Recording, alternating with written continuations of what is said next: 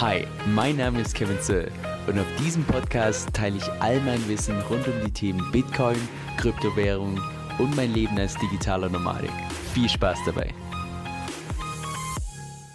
Im heutigen Video lernst du, wie der Stablecoin für Liquidity funktioniert, welche Besonderheiten er hat und wie du damit teilweise einen 27-fachen Hebel auf Ether aufbauen kannst.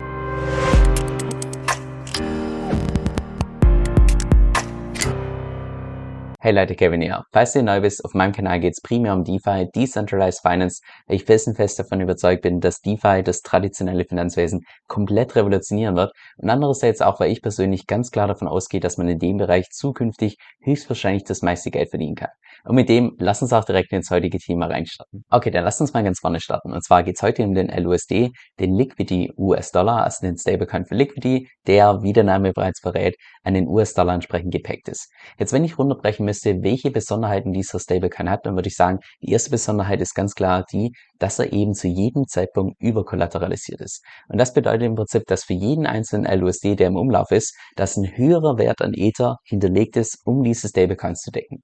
Und das kannst du auch zu jedem Zeitpunkt entsprechend selbst nachschauen, indem du einfach in die Analytics reinschaust und dir die Total Collateral Ratio entsprechend anschaust, die derzeit ungefähr bei 237,1% entsprechend steht. Und das bedeutet vereinfacht gesagt, dass für jeden einzelnen LUSD, der im Umlauf ist, Ether im Wert von ungefähr 2,37 Dollar entsprechend hinterlegt ist. Das heißt derzeit mehr als das Doppelte, was hinterlegt ist für die Stablecoins, die im Umlauf sind. Und auch das kannst du direkt on-chain entsprechend nachprüfen, indem du einfach anschaust, okay, wie viele Stablecoins sind derzeit im Umlauf, Derzeit haben wir so ungefähr 180 Millionen LUSD, die im Umlauf sind. Und jetzt müssen wir im Prinzip nur noch nachschauen, wie viel Ether ist da tatsächlich hinterlegt. Das können wir alles on-chain entsprechend machen. Das sind wir derzeit ungefähr hinterlegt 430 Millionen. Und wenn du jetzt diese 430 Millionen teilst durch diese 180 Millionen, die hinterlegt sind, dann kommst du ungefähr auf einen Wert von 2,37 und das ist diese Total Collateral Ratio. Dann die zweite Besonderheit von MyLUSD ist die Tatsache, dass er zwei verschiedene Hardpack-Mechanismen hat, die den Preis irgendwo einpendeln sollen rund um einen Dollar. Genau gesagt ist der erste Hardback-Mechanismus knapp unter einem Dollar, dass falls zu irgendeinem Zeitpunkt mal der LUSD zu günstig sein sollte, dass du den zu jedem Zeitpunkt eintauschen kannst gegen einen Dollar in Ether und damit natürlich den Preis wieder nach oben bringen kannst. Und auch umgekehrt, sollte mal der Preis zu irgendeinem Zeitpunkt über einem Dollar 10 sein, könntest du im Prinzip eine Throw verstellen, also ein Wort, den maximalen Kredit aufnehmen und dann diese LUSD wieder verkaufen und hättest dann im Prinzip einen Gewinn gemacht, sodass du im Prinzip die ganze Zeit einen Loop fahren kannst, um den Preis wieder irgendwo einzupendeln zwischen einem Dollar und einem Dollar zehn. Das sind diese Hardpack-Mechanismen. Und dazwischen haben wir verschiedene Softpack-Mechanismen, das heißt, da kannst du nicht die ganze Zeit diesen Loop fahren, sondern du hast vielleicht einen einmaligen Anreiz, tatsächlich den Preis wieder Richtung einen Dollar zu bringen. Und auf einen von diesen Softpack-Mechanismen gehen wir auch heute ein bisschen genauer drauf ein. By the way, diese zwei Hardpack-Mechanismen sind im Prinzip auch der Grund, warum ich persönlich sagen würde, dass der LUSD wahrscheinlich zu den mit Abstand sichersten Stablecoins gehört, weil es wäre unlogisch, wenn der Preis über einen längeren Zeitraum mal unter einem Dollar wäre oder für einen längeren Zeitraum mal über einem Dollar 10, weil sofort irgendwelche Arbitrageure herkommen, die Möglichkeiten entsprechend sehen und das Ganze so lange ausarbitragieren, bis der Preis wieder irgendwo da dazwischen steht. Und dann noch die dritte Besonderheit vom LUSD und da würde ich persönlich sogar sagen, dass es der mit Abstand wichtigste Punkt ist, und zwar, dass es ein dezentraler Stablecoin ist. Das heißt, anders als es beispielsweise beim USDC oder USDT, brauchst du nicht vertrauen, dass eine zentrale Partei auch wirklich das Geld hinterlegt hat und so weiter, sondern wir haben ja bei Liquidity gesehen, das kannst du sogar on-chain nachprüfen und du kannst sogar selbst eigene Stablecoins entsprechend minden, indem du einfach, wie beispielsweise hier bei dem Frontend von DeFi selber, deine Ether entsprechend als Kollateral hinterlegst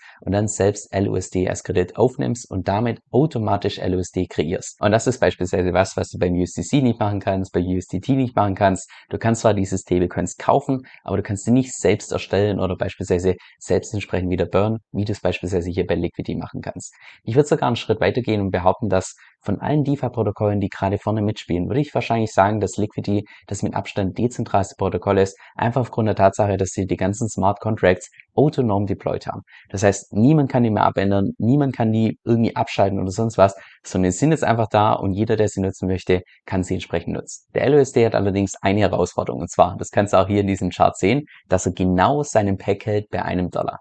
Weil hier im Mai diesen Jahres hatten wir noch ungefähr einen Preis von einem Dollar und dann sehen wir, je tiefer wir in den Bärmarkt reingeschlittert sind, desto höher ist der Preis auch entsprechend gegangen.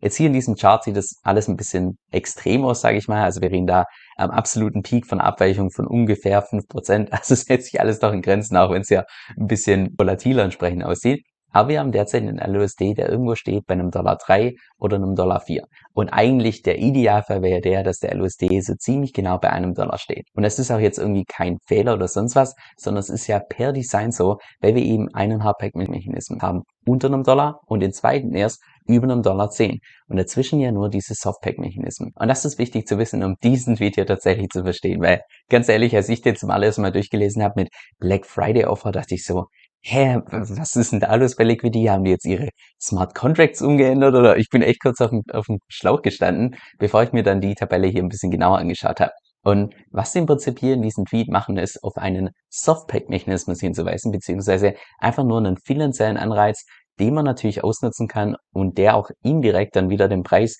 wieder Richtung 1 Dollar drückt. Und zwar in dem Moment, wo der LUSD genau preislich bei einem Dollar steht, kann man, wenn man maximal seinen Wort schachtelt, das heißt einen Kredit aufnimmt, maximalen Kredit, damit Ether einkauft, Ether wieder als Kollateral hinterlegt und dann dieses Spiel maximal wiederholt, könnte man einen Hebel aufbauen von maximal 11x. Jetzt, wenn der LUSD leicht zu teuer ist, kannst du ja günstiger Ether nachkaufen und dementsprechend auch einen höheren Hebel aufbauen. Und das haben die im Prinzip hier ausgerechnet, wie hoch dieser Hebel tatsächlich sein könnte, in dem Moment, wo einfach der LUSD zu teuer ist. Und genau das habe ich mal für euch durchkalkuliert, damit ihr das Ganze ein bisschen besser verinnerlichen könnt. Und zwar haben wir derzeit bei Liquidity eine Überversicherungsgrenze von 110%.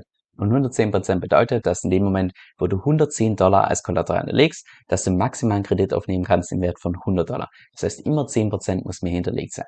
Und angenommen, wir haben einen LUSD-Preis von derzeit genau einem Dollar und wir wollen jetzt beispielsweise ein Investment machen in Höhe von 1000 Dollar und nur der Einfachheit halber, angenommen, der Ethereum-Preis steht genau bei 1000 Dollar, wie viel könnten wir damit jetzt maximal heben? So, was wir jetzt im Prinzip machen könnten mit einem Investment von 1000 Dollar ist, dass wir genau einen Ether dafür einkaufen, den als Kollateral hinterlegen und dann einen maximalen Kredit aufnehmen über Liquidity in Höhe von 909 Dollar. So, mit diesen 909 Dollar könnten wir jetzt wiederum Ether nachkaufen und diese Ether als Kollateral hinterlegen. Dann hätten wir in Summe ungefähr 1,9 Ether. Unsere Überversicherungsgrenze ist wieder nach oben geschossen und in dem Moment könnten wir noch mehr als Kredit nehmen.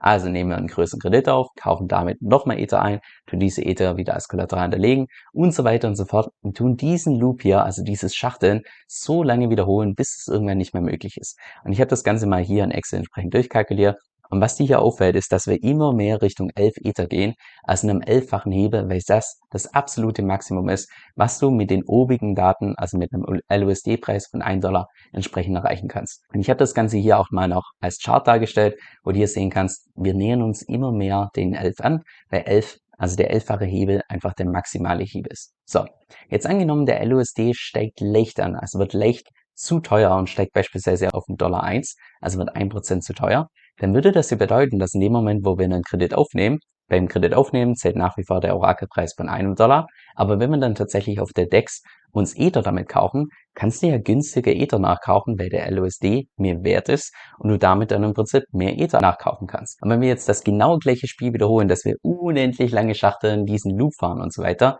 dann kommst du zu dem Entschluss, dass wenn der LUSD nur einen einzigen Prozent zu teuer ist, dass du dann einen maximalen Hebel aufbauen kannst von ungefähr 12,22. Und das Ganze gilt natürlich auch, wenn der LUSD bei einem Dollar 2 ist oder einem Dollar 3, dass dieser maximale Hebel im Zeitverlauf immer größer wird. So, jetzt haben wir derzeit den Fall, dass wir ungefähr bei einem Dollar 4 stehen. Das heißt, derzeit der maximal mögliche Hebel wäre ungefähr 18,33. Wir hatten allerdings auch schon kurzfristig Phasen, wo wir auf einem Dollar 5 waren. Das heißt, maximaler Hebel 22x oder teilweise sogar, wo wir bei einem Preis waren von einem Dollar 6. Das heißt, maximaler Hebel ungefähr 27,5x. Das heißt, in dem Moment, wo der LUSD immer mehr zu einem Dollar 10 geht, kannst du damit deine Hebelposition um ein Vielfaches mehr entsprechend erhöhen. Natürlich alles nur in der Theorie, das ist auch keine Empfehlung, das so zu machen, weil wenn du jetzt tatsächlich 27,5x einen Hebel aufbauen würdest, ist der Preis nur ganz leicht darunter tippen und dann würde es sofort liquidiert werden. Das heißt, das ist keine Empfehlung, sondern es ist mehr einfach nur die Theorie, wie du die Effizienz von einem Board einfach nochmal auf das nächste Level bringen kannst. So, wenn du die Logik verstanden hast, da könntest du wahrscheinlich die folgende Verständnisfrage auch selbst beantworten. Und zwar,